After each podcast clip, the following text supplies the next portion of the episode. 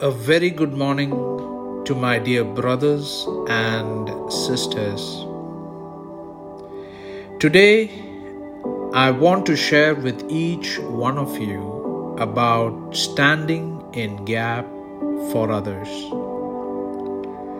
To explain this, let's meditate on Mark chapter 2, verse 1 to 5. It says, When Jesus returned to Capernaum several days later, the news spread quickly that he was back home. Soon the house where he was staying was so packed with visitors that there was no more room, even outside the door. And while he was preaching God's word to them, four men arrived carrying a paralyzed man on a mat.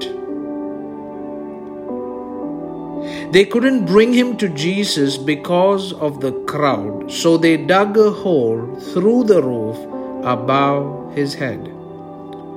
And then they lowered the man on his mat right down in front of Jesus. There are few things we get to learn when we meditate on these four men. They knew only Jesus is the solution to this paralyzed man. They never lost hope when they saw a difficulty and they found a way to get to Jesus. Seeing their faith of these four men, Jesus said to the paralyzed man, My child, your sins are forgiven. Further, he says to this paralyzed man, Stand up, pick up your mat, and go home. And Bible says the man jumped up, grabbed his mat, and walked out through the stunned onlookers.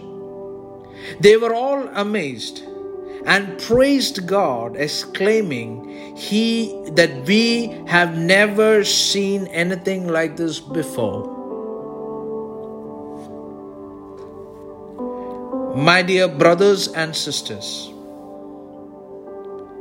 the faith of these four people in Jesus and the persistence of getting the paralyzed man to Jesus changed the destiny of this paralyzed man.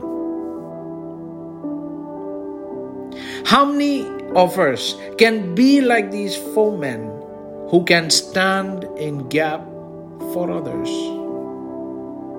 And if we do, we would see God's glory come to pass.